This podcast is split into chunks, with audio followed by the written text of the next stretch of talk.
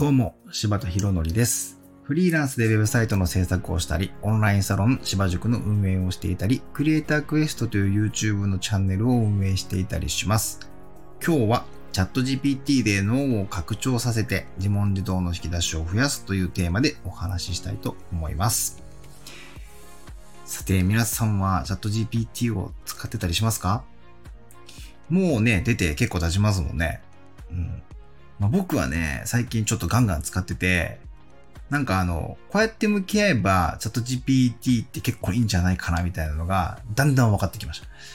まあ、僕なりの使い方なんですけどね。なんでまあ、そんな話をちょっと今日はしたいなと思います。あの、チャットジーピーティー 出た時って、あの、なんか Google じゃないけど、その言葉を入力して、それに対して答えが返ってくる。しかもそれがこう、チャットで、こう、なんだろう、まるで人間と会話してるかのような、えー、こ感じで答えが返ってくる。まあ、つまりなんか、めちゃくちゃ、あの、何でも知ってる頭のいい人みたいな。その相手とチャットをしながら、えー、欲しい情報をいただくみたいな感じのツールっていう認識でいたんですよね。だけど、その認識だったら、ね、今の精度だったらさ、言葉を何か入力したときに、全然違う答えが返ってきたりとか、ね、あの、ほんと見当違いのことが返ってきたりとか、それ嘘やみたいな返ってきちゃったりするじゃないですか。で、なんかあんまり使えないみたいな風に考えちゃいがちなんですけれども、なんでそういう風にのこう頭のいい、なんか何でも知ってる頭のいい人っていう存在って捉えるより、あのね、自分のこう視野を広げてくれたり、自分のこう脳を拡張してくれるものって考えた方が、うまく付き合えるなって思いました。あの、本当なんか自分の脳なんですよね。自分なんですよ。誰か、第三者じゃなくて、自分の、の中のもの。で、自分の脳だけだったら、なかなかこう、ね、普段思いつかなかった、まあ、アイディアとか、あの、そもそも知らなくて出てこないものとか、そういう考えにならなかったっていう部分が、チャットジーピーティー があることで、そういう普段だったら自分の脳みそだけだったら思いつかないことまで思いついたりとか、自分の脳みそにはまだ知らないことが出てきたりとか、そういう新しいこう発見ができる、なんか素晴らしい、この本当脳の拡張みたいな感じで捉えると、うん、すごくいいかなと思いました。だからあくまで自分なんで、何かやってて、あ、これいいかもって思って思いついてやってもうまくいかないことはやっぱりあるし、これって確かあれだったよなって覚えてたことが、実は全然違う、あの、間違って覚えたことだったりとか、あるじゃないですか。だから、チャットジーピーティー もそれと一緒で、間違うこともあるし、あの、思ってもうまくいかないこともあるし、必ずしても正解が出てくるとは限らない。ただ、普段だったら、自分の脳だけだったら出てこなかった、もうほんと視野が広がった、その、アイディアとか考えができるっていう、拡張で捉え出してからだいぶうまく使えるようになってきました。まあ、具体的にはですね、普段僕はあのコーディングって言って、まあ、ウェブサイトの制作でコードを書いたりしてるんですけど、まあ、その中で、あのーまあ、使うことが多くて、で最近使ったのは、僕ね、フロントエンドの開発環境であのビートってやつを使ったりして、そのコードを書く環境を整えたりしてるんですけど、まあ、他にもそこに ポストシーエスエス っていうものを入れて、その シーエスエス をこうね、えー、なんだろうな、その本番環境にするときにいい感じにベンダープレフィックスってものを入れてくれたりとか、プロパティを並び替えてくれたりとか、なんかメディアクエリを一箇所にしてくれたりとか、ちょっと専門用語を出し、出して申し訳ないんですけど、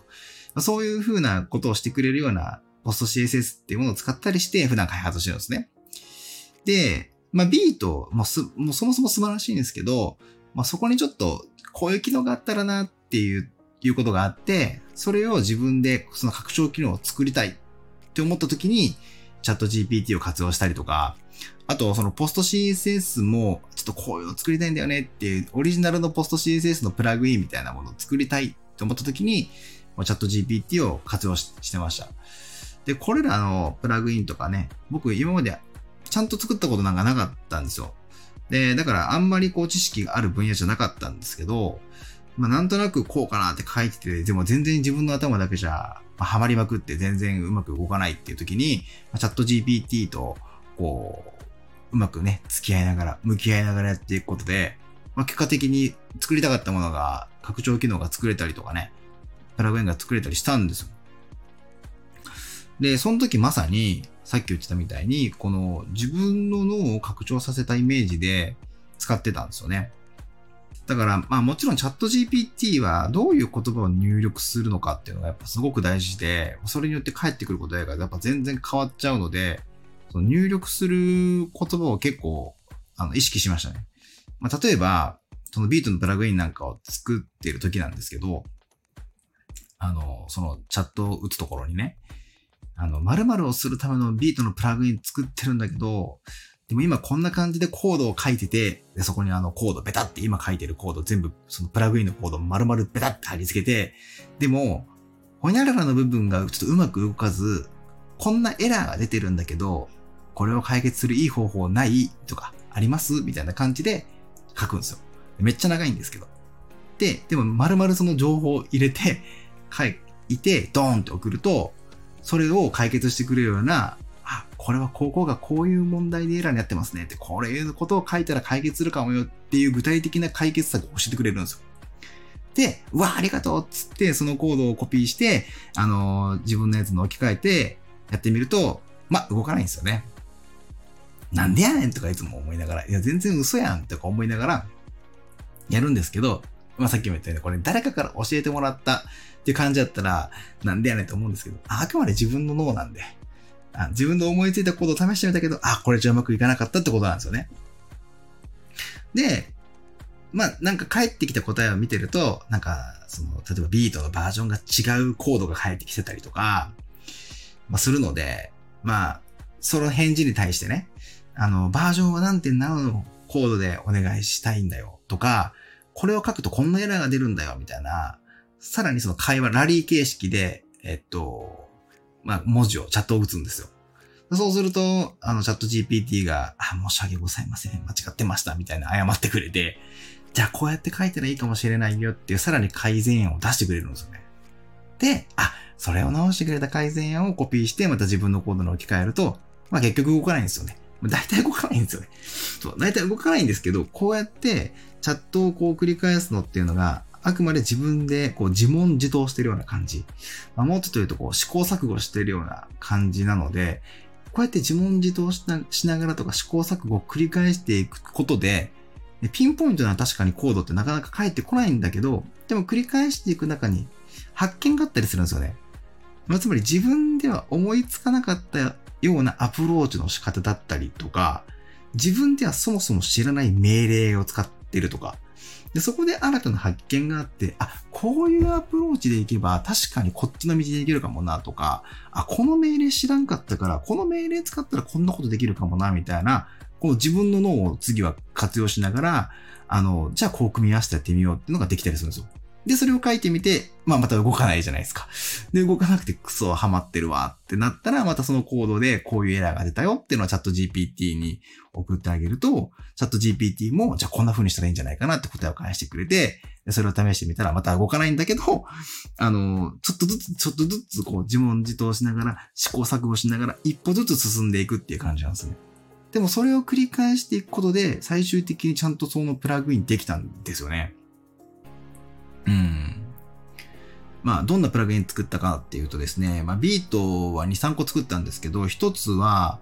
あの、まあ、ビートって基本的にはフロントエンドの開発環境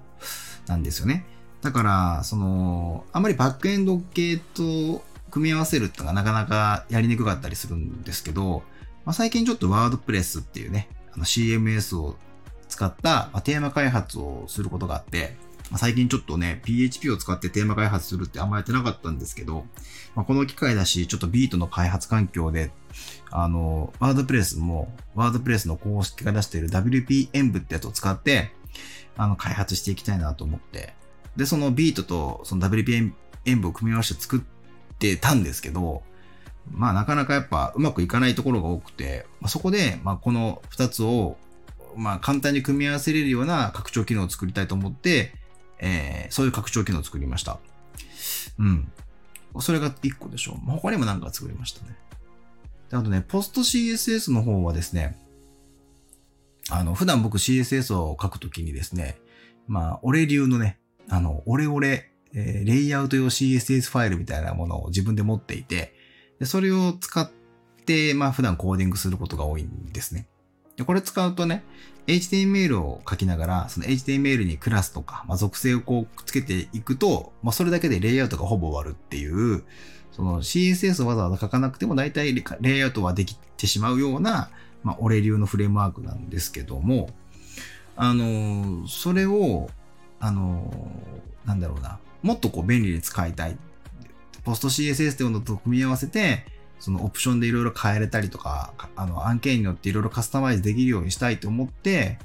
あの、ポスト シーエスエス のプラグインとして、その、俺流の シーエスエス レイアウト用フレームワーク、いや、なんかわかんないけど、をちょっと作りましたね。はい、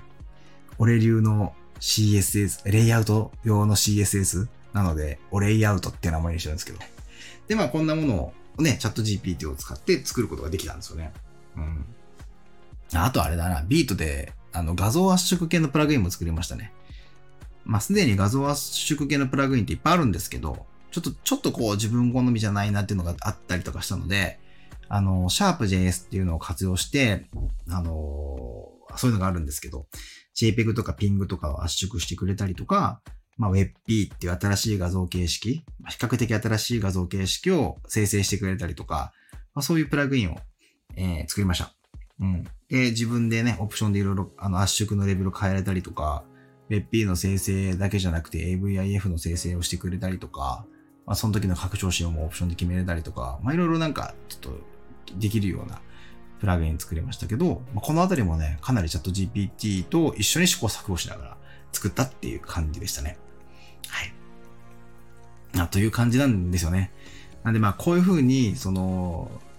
ね、チャットジーピーティー を第三者みたいな、頭のいい何でも知ってる人みたいな位置づけで捉えちゃうと、思った通りの答え返してくれないやつだなって思っちゃうかもしれないけれども、あくまで自分の脳を拡張してくれる、まあ、素晴らしいツールなんだよと捉えることで、あの、今まで自分では思いつかなかったアイディアとか考えに行き着くことができるなっていうことでした。はい。まあ、ということでですね、今日はチャットジーピーティー で脳を拡張させて自問自答の引き出しを増やすというテーマでお話しさせていただきました。では。